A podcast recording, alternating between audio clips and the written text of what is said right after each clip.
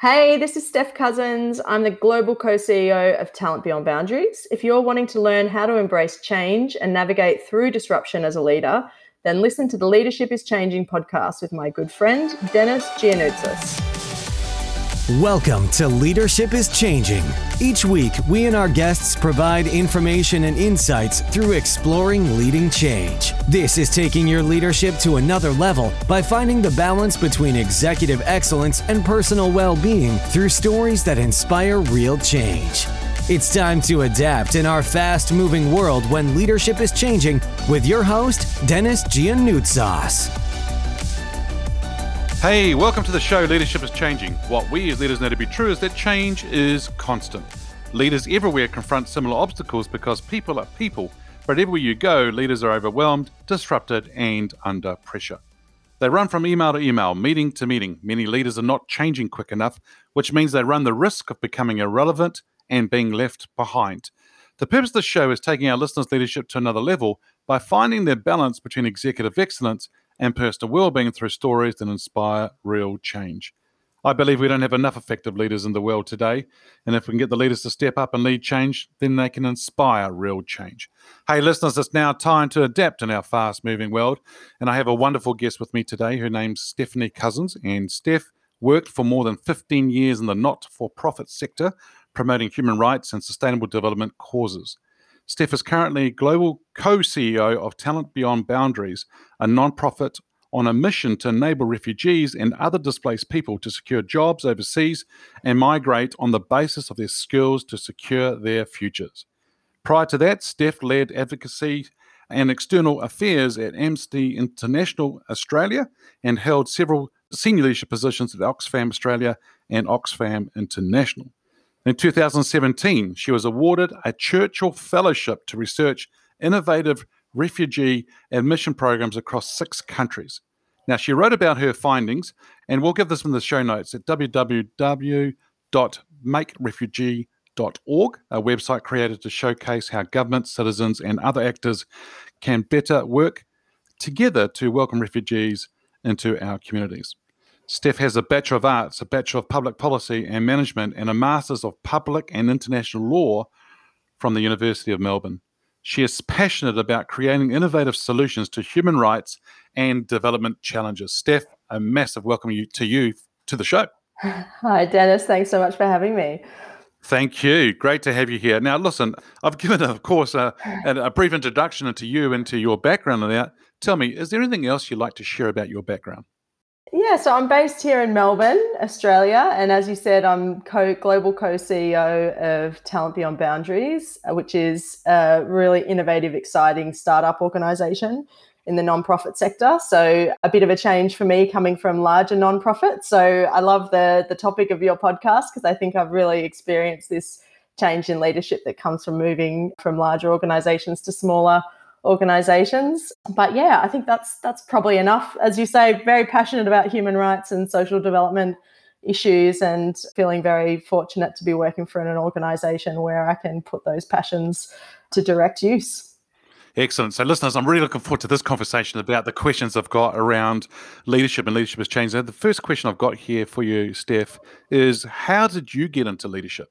Yeah, that's a great question. So, it's funny because you can be into leadership at quite junior positions in an organization sometimes, I think. And for me, I got into leadership, I would say, by doing projects myself. So I actually used to, when I was in my early 20s, I ran a film festival, co ran a film festival with my now husband.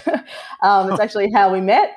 And we, yeah, we used to run a film festival across Melbourne that ran for a few years. And was just like, you know, totally not to do with my university or to do with, you know, a proper job or anything like that. But it was leadership in the sense that we did everything ourselves. We built up a team, you know, we, we kind of like created this thing from the ground up. And I think that gave me, that really hooked me on really entrepreneurship. I think like the idea that you can build something yourself and you can corral people around it and you can, you know, build a team and be part of a team and, and get something off the ground like that. So it really started there. But then in my mid 20s, I guess I started working for Oxfam. And I was really lucky at Oxfam to have a manager and mentor who really allowed me to have a lot of space to make decisions and to take on big projects and you know, to make mistakes and it wasn't a big deal. And he just backed me completely and supported me, you know, to have that freedom and gave me one particularly large project, which when I look back and I think about my age and my experience at the time was like a really big project to, to give someone like me. And it worked, we pulled it off. But basically, it was this project called Refugee Realities, which was a simulated refugee experience that, that the idea of it was to give Australians a sense of like, why do people flee? And we worked with about 20 refugees who are living in Australia to kind of understand their stories and to pull their stories into the simulation. So it was kind of part theatre, part education project. And we had about 8,000 visitors come through the site where it was on. We had 200 volunteers. We had probably 20 partner organisations that were part of it. And that was really kind of my, my first big experience of leadership, I think, having to manage so many people and and you know take on a level of risk that if it if it failed, it would have would have been a bit of a big deal. But yeah, I think that that was really I was just so lucky to have a manager who was willing to back me and support me to do that at a pretty early stage in my career. Yeah, and I think uh, managers that do do that with their staff to back them, and you know, uh, it's really wonderful to see. What do you think? I mean, managers who are leaders who do that. I mean, how do they take that risk? What what do they see in someone else to allow them to say, "Okay, let's give this person a chance"? What do you think goes through their mind? Yeah, I have thought about this so many times, and actually, my my manager now, or my the the co-founder of Talent Beyond Boundaries, who really got me into t- Talent Beyond Boundaries, um, his name's John Cameron. His his mantra is you hire on potential and you look for potential, and I just think it must be a gut thing in a way, but it's also probably a a personality thing that you can tolerate risk, and it's actually okay if you give you know responsibility to someone who's not fully tried and tested because you're okay with the you know the flip side which is it may not work perfectly well. But i think yeah hiring on potential I, I really i've taken that mantra to heart because i think that also is a really important way of looking for people who may not have like the typical profile or the you know, when we think about trying to build diverse teams, for example, you've got to look at people who maybe have been marginalized or they haven't had access to all of the, you know, like core resources and supports that would help get them into a position where they're like ticking all of the boxes for a leadership position. So you really do need to look for potential and how you nurture that potential in order to hire people from different backgrounds as well and not kind of cookie cutter replacements of the same white leaders basically to put it to put it that way. Yeah so i think there's something in that in in managers that can handle the risk and and look for potential not just looking for someone to fill a need to take the work off their plate or to, to obviously do a job that's that's highly needed but to do it in a way that you give the person space to grow into the role as well it's really amazing how you see people, and I work with a lot of executives and senior leaders, and I talking to them about a them and their careers where they're going next, but also them bringing in other people as well. And you know, they look to hire people based on a degree and based on this and based on that, and the and the resume doesn't always reflect the person. It just reflects some words and some titles and things like that. And it's just like, no, get to know the person. That's why I always say to people, the power of your network and their network's network is so strong because if somebody comes to me and says, "Hey, Steph, you got to hire Steph because of A, B, C, and D," and you know, Steph and that, and they're giving their own backing about it, that is so more powerful than than anything else, right? And it's just huge. Absolutely, and you know, this is you know th- that is just the the rule, hundred percent. You know, it's not what you know, it's who you know.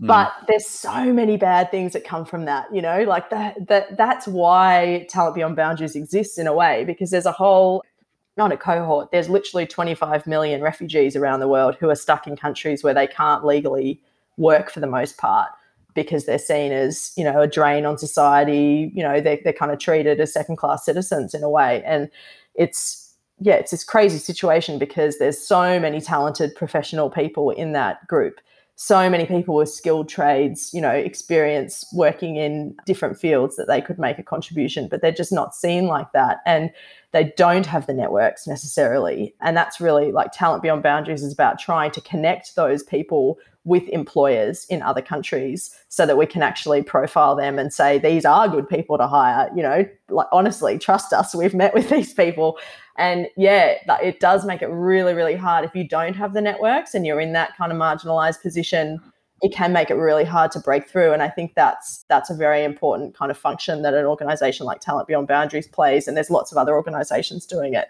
that kind of work as well trying to create the network for people who don't automatically have that to tap into. You know, and I think about my dad in particular. He comes from Greece, right? And he came to New Zealand, I think, just on 61 years ago. And that was just after the wars and so forth. And, you know, as a young guy, he came here, didn't speak English, came here. But the only thing, the reason, I mean, one of the reasons he came here was to be with his father's brother, who was happened to be mm. here, who came here with him and was nobody here from from that community and so forth. And you know, I know they're not refugees. However, they were migrants that came across, and um, it wasn't easy for them. And you know, the stories that he shares with me, and but I see a lot of Australia, a lot of New Zealand have been built on refugees, on migrants, and people coming in and, and seeing what they've done. It's just been an amazing story that each and every single one of them will actually have to to share. Absolutely maybe that's a new podcast we could start. You know? exactly. Oh, absolutely. There's so many stories, and I think you're right. You know, the migrant experience and the refugee experience is very similar in that respect. That you know, you're really you're building up again. Maybe people have got some connections in the country. But you know, compared to where they've come from and the kinds of networks and supports, and that even just like the local knowledge that you have from your yeah. own country, you know, it's I can't think of anything more you need to be very resilient to be a migrant or a refugee, I think, and to make it through and to, you know, make a go of it. And I think we find um, it must be a very resilience building experience as well, because so many people of refugee and migrant background, as you say, do really well and have made a huge impact and contribution to the countries that they've settled in. Yep, very much so. So, Steph, now this person can be alive or from history. So, who's your favorite leader and why? So I have to go for people I know because I just feel like you know there's obviously so many amazing leaders in in history who have made like pivotal kind of impacts on the world but i always find it's hard to know what they're like in real life mm. um, you know the the public persona versus the private persona is you know who knows really kind of what so yeah i'd say in my own experience yeah, it's really hard to it's really hard to choose. I'm not very good at like putting a marker down on my favorite of anything, but but I would say I've been really really lucky with the leaders that I've worked for in my career. Most recently, and I mentioned John before, John Cameron, who's the co-founder of Talent Beyond Boundaries, is just like an incredibly inspiring, impressive person, and um, I'm constantly learning from him.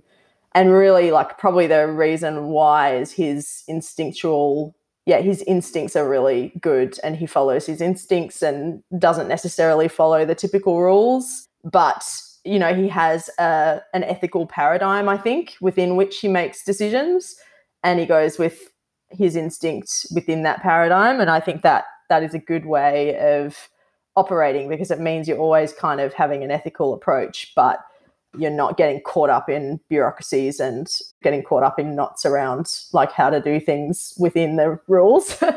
and actually, you know, my previous boss before before John, Helen Szoke, she was the CEO of of Oxfam Australia until relatively recently. And she wasn't my direct manager, but definitely a mentor and someone I spent a lot of time with. And she had a very similar approach, like a very ethical paradigm within which she made decisions and how she operated. But within that, you know, she was very like yeah, she was just a genuine, honest, kind of mission driven person, but not caught up in rules and like protocols. And you know she would she would treat people in the organization from like the most junior levels right up to the most senior levels with absolute respect and openness and and you know willingness to take their advice and input. And yeah I, I think that was both both of those leaders have been really inspiring to me yeah, wonderful. And I think the other thing with and coupling with that, I, I presume that they have all been consistent in that approach as well. Yeah, absolutely. I mean, I can think of like the, the the lessons that both of them have imparted on me have been lessons that they've returned to many times when I'm kind of facing like, what do I do in this situation?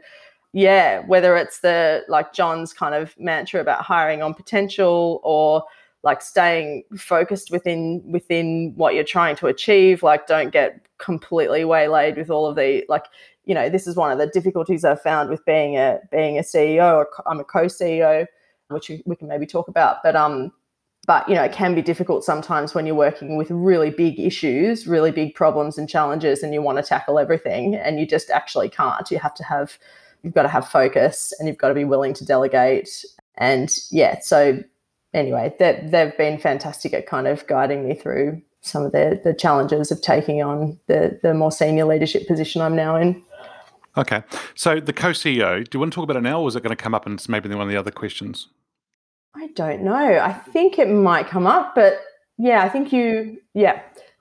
Well, what is a co CEO? I mean, you know, is that confusing for people? Uh, how does it work? Yeah. So now, now I'm thinking of your questions. One of them was about what's changing in in leadership or what has changed, and I think the co-CEO arrangement speaks to what I think I'm observing about leadership expectations and style in at least the nonprofit sector, but probably broadly and that's a decentralization and an expectation that there's less focus on hierarchy, more focus on building a cohesive team and a co-CEO structure. We, we've just found it really, really great. So my co-CEO, her name is Madeline Holland. She's based in New York and I'm here based in in Melbourne, Australia. So we've got a couple of hours crossover each day, and you know the rest of it we're we're basically a 24 hour CEO. so, so almost like almost like follow the sun, right? So there's always exactly. going to be somebody there. There's a CEO there. Always yeah. someone on deck, exactly. So we kind of hand the baton over. It's been great for crisis management because you can literally like, right, I'll take this up until this point, and then I'll hand the baton to you, and you know, you keep going. Our team is global. We've got people in the Middle East, in the UK, in Canada, in the US, in Australia. So we we need global, you know, coverage for for leadership so it's worked for that. But it's also, I think, really importantly, kept a relatively flat structure because it yep. means that, you know, we've got two kind of CEO reporting lines and then the leadership team underneath us, which which we're all, you know, a cohesive leadership team together. It means that you know, you, you kind of can't get into a position where you're dictatorial when you're a co-CEO because you, for one, have to agree, you know, you've got to be on the same page with your co-CEO and you've got to be willing to kind of adjust your position and compromise where where necessary. So that kind of sends a good signal to the rest of the organization that this is how really everybody should be operating. Not that we need every decision to be a consensus decision, that's not realistic, but certainly there's an expectation that we're here to collaborate rather than dictate to each other about how it's going to be. And I think, yeah, that really does encourage good decision making, accountable decision making, and you know proper consultation to lead into the decisions so yeah i think that you know I, I it's it's a structure that i've seen more in um in the corporate and non-profit sector. It's still pretty rare but it's happening more and more. And i think it also speaks to just a general expectation now that you know decentralized leadership structures can be very effective. I mean we've seen them be very effective in campaigning. Certainly, you know, if you look at like the big movements that have taken off, like Black Lives Matter, for example, that has a decentralized leadership structure. It's not like a CEO of that, you know, like that. And that's how a lot of movements have really kind of taken off and, and made huge impacts. So, particularly in the social and, you know, the nonprofit sphere, looking at mm. that decentralized leadership approach is definitely a, a positive. So, in addition to having the co CEO arrangement, we, our country directors. So we've got a director um, of each country that we're operating in. They also have a large degree of empowerment to lead in their market. And our leadership team is very much a collaborative leadership team. Um, and we, we hold onto that very strongly. Yeah. That's great. So I think you know that's probably answering the question about leadership is changing and what does it mean for you. I think it's it's really seeing a different kind of model, not really that hierarchy, but it's more of a collaborative approach and things like that. So which is good, and I love it too. There's, you know, there's the real meaning of a tag team, right? Bank tag, you're you're up now. You you go yeah. ahead with it, which is brilliant. Uh, exactly. Great to see. So how has your business or industry changed, and sort of what pressures that put on you or the team? Yeah, I think I mean, it's really hard to answer that question without talking about COVID because I think COVID's had such a massive impact on mm. on our work. I mean, we work in migration. It, all, the whole nonprofit sector has been affected, obviously, because it's affected fundraising and you know fi- financial stability. But probably the biggest thing for us has been we were already a very remote team and a global team, so it's just kind of turbocharged that approach and we've had to, and really we're in the process of now thinking through like, what do we do for culture moving towards like such a high level of remote interaction? Like, we haven't, you know, seen each other face to face for a really long time. And that's actually something, you know, we're doing a bit of thinking about at the moment. Like, how do we, because we, we do have a really close knit team and we've got a really collegiate environment that, that we work in, but it is, you know, it's something you really have to hold on to that, I think, so tightly when you are not having the FaceTime at all. That can be, you know, a, a bit of a tricky thing. So, like figuring out other ways to really celebrate the wins and to support each other and to, you know, to give each other the the kudos and the support that is easier done when you're face to face and in direct interaction. So, yeah, I think that's that's something that we're really working through at the moment in terms of yeah something that's been really pushed by COVID, but probably is an issue that we need to grapple with anyway as we grow as a team. Yeah. Yeah. Yeah, definitely. And the pandemic has really turbocharged, as you said, a lot of those things. And I and I've been doing some uh, events for leaders to help them through this because they're leading to virtually and they're getting very tired, physically and mentally, emotionally tired. And then how do they look after themselves? But then how do they help with the transition back into the office or then back out again if there's another lockdown? And and so it's been very hard. And for a lot of them, they they find the transition hard. The transition of, you know, when a lot of people drive into work, get a train, a bus, and so forth, we have that transition period into work and then back home again. Well, for yeah. today, people go from their bedroom to the to the bedroom because they've got the office desk in the bedroom or in the kitchen area or the lounge, and then so they don't have that transition. They don't have that. You know what though? My number one thing for that is I have to go for a walk in the morning or a run. Yep. Or like nice. get out of the house. I have to do like a go out and then come back in. Otherwise, I completely agree. It's like your your work and your life are just mushed together completely. And yeah, that can be quite stressful. I find the days I don't get around to going for a walk or doing something like that to set the day, I end the day a lot more stressed than um, the days that I've had that kind of set time. Yeah, yeah, definitely. You definitely can. Yeah, for sure. Yeah, yeah. Hey, uh, Steph, if, if there was one thing you could change in business as a leader today, what would it be? So, again, I want to say like a hundred things to this question, but really reflecting on it, and this is this is like coming to this question as a mum. I've got two kids, one a baby, and nearly two year old, and a just started high school child, and I honestly think having access to childcare, if every woman had access to childcare and every man had access to childcare and paid parental leave, and it can't just be the women, it has to be the men as well, because otherwise you don't share that. That's probably the number one challenge I have in leadership is balance and managing that balance because, you know, it, it's just really hard to afford childcare and to, you know, there's very few organizations that that kind of support the maternity and paternity leave needs that parents have and honestly, that would be the number one thing I would change about the whole sector is to provide um, not not the whole sector, the whole business community and nonprofit community is for employers and governments to get together and figure out how a way, you know, to provide that that the provide for the childcare needs and paid parental leave needs of all parents. I think it would make a huge difference.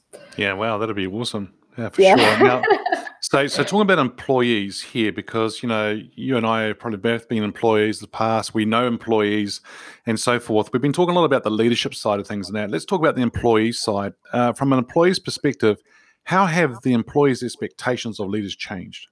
I think there's definitely more expectation now that leaders will be accountable, not just for their decisions, but for their behavior and for the mm kind of culture they set in the organization and for the environment they set. And this comes down to things like the Me Too movement, like the the complete, you know, and that that was a long time coming, but I think we've now seen just a huge change in expectations of senior leaders to set a work environment that's safe for everybody and often you know just so frequently that safe environment is not there and it's it's now a scandal rather than an expectation that it just kind of happens. So Yep.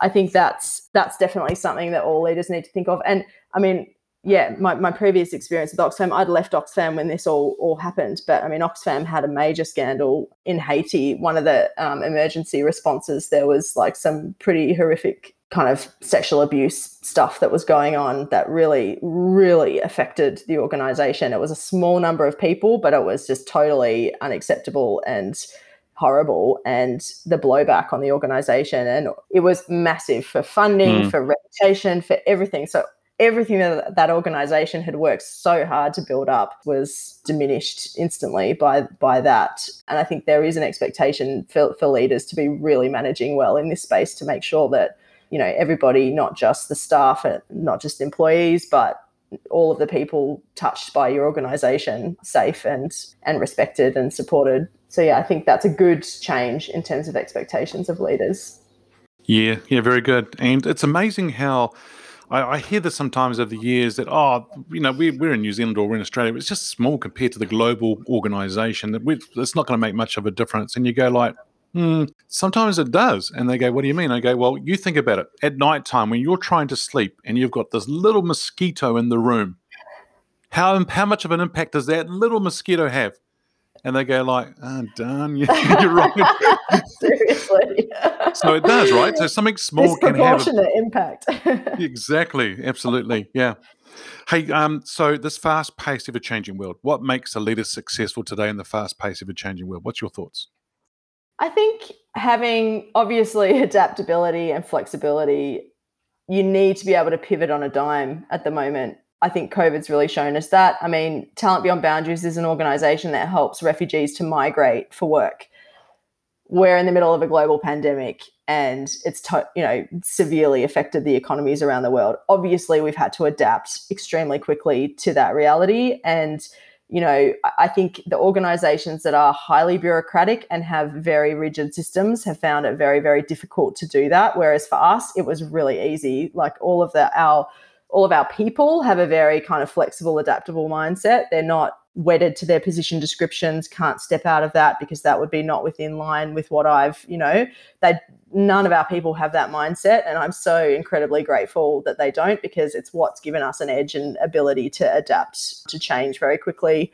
And I think, yeah, that's that's absolutely vital for leaders to set that tone and to set that culture in an organization so that all of the staff have that approach as well if you at the top are like, you know, I will only work between these hours and I will only do these set tasks and everyone must fill out this form to do, you know, if you have that kind of approach, you're going to set the culture of the organization like that. And, you know, then you're absolutely stuffed when it comes to a, a major change in the environment that you're working in. Yeah. Absolutely, yeah, and that's a technical team uh, term, stuffed. Um, Stuffed. yeah, absolutely. But, but but you're so right, Steph, because you will be stuff. You'll be yeah, absolutely. It will not go well for you, and it may take a little bit of time, but it will be very hard for that organisation and so forth. Absolutely, yeah. And um, so so need to pivot on a dime. I love I love that, right? Because um, you know that's what we need to do, and I think that those organisations, what we've found in COVID is that looking at organisations, those that have really good trust within the organisation, a really strong culture of that trust, they've Mm. been able to pivot on that dime very quickly. Ones who haven't, have, it's taken a while for them to get through it, and it's been very difficult for, for that to happen. Absolutely. Yeah. So I'm going to ask you to get your crystal ball out now and start thinking about the future here. So where do you see leadership being in five years? I think it's very hard to have a crystal ball about anything at the moment. With um, if I, if I if you asked me this question five years ago, I'd probably be just shocked and appalled at where we are at the moment. But I hope you know one of the good things that I think has started to happen. You know, if I look at if I look back at my first kind of role in like a leadership position in the nonprofit world, my boss was a white man, his boss was a white man, his boss was a white man, and the CEO was a white man. And that was at, you know, an international humanitarian organization, Yep. which is, you know, kind of crazy, really, when you think about it. Now that I, I do not think that would happen, gender equality is much further advanced. But where we are now really is in trying to develop a more racially diverse and you know inclusive of people of different backgrounds different d- disabilities not only in junior parts of the organization but right up the top and i think there's a long way we have to go to get racial diversity in particular in boards and in leadership teams and really kind of decolonize these institutions from the top because and that's something that you know i hope and i'm excited for the world when when that happens. And i hope this next five years is going to see a real shift in that. And i think as a leader i mean you know probably when i started out i was thinking like i've got to get into the space because i'm a young woman and i need to get into the space for me. And now it's like no i'm a privileged person and i've got to try and create space for other people who don't have that and that's actually the responsibility that i have now and it's yeah I think you see leaders adopting that approach more and more. And it's really because of fantastic work of activists and advocates and leaders of a range of different backgrounds, but yep. people of color kind of pushing this where it needs to go, which is really great. Yeah, in one of my previous episodes, I spoke, spoke with a guy um, who was Neil Milliken is his name, and um, he works for a large corporate. But he he talks about a lot of organisations talk about diversity and inclusion and so forth. And the Hewlett Packard, when I was there, we actually swapped it around. We actually went mm. inclusion first and then diversity because there wasn't being given enough focus uh, yeah. at one stage. But the thing that he talks about is that we talk about the the male female the gender sort of side of things and then we also talk about the the ethnic side of things as well.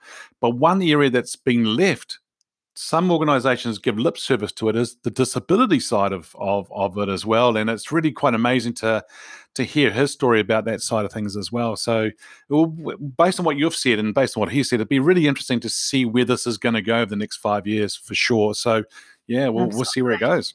Yeah absolutely yeah. Hey, Steph, thank you for joining us on today's show. If our listeners are wanting to get hold of you, where should they go? So our website is talentbeyondboundaries.org and you can you can reach us on there. You can reach out to me from our email that's posted there. Or I also have the website Make Refuge, um, M A K E R E F U G E dot org. And that's where I've I write about refugee related policy issues. So you can also reach out to me there. Excellent. We'll put that in the show notes. But Steph, once again, it's been a real pleasure talking to you. It's been a lot of fun. So thanks for being here with us. Thanks so much, Dennis. Thanks for having me and for uh, generating these really needed conversations about leadership. I think it's great. Thank you. Hey, listeners, what we as leaders know to be true is that change is constant. Change is incredibly scary, especially with the unknown, the unfamiliar territory. It's time to adapt in our fast moving world when leadership is changing. Look out for the episodes as they've been released. Download them, have a listen, put a review, a rating, and share them with your friend, your family, your network. If there's any feedback you'd like to give me on the show, or if there's a question you'd like to give me to ask my guests as I interview them, or if there is a question that you have for the Ask Dennis episode, feel free to send me an email, dennis at leadingchangepartners.com. Hey, listeners, thanks for tuning in. Until next time, bye for now. Thank you for listening to this episode of Leadership is Changing with your host, Dennis Giannoutsos. Each week, we and our guests provide information and insights through exploring leading change, inspiring executives and leaders to adapt and lead a bigger game in a fast moving world.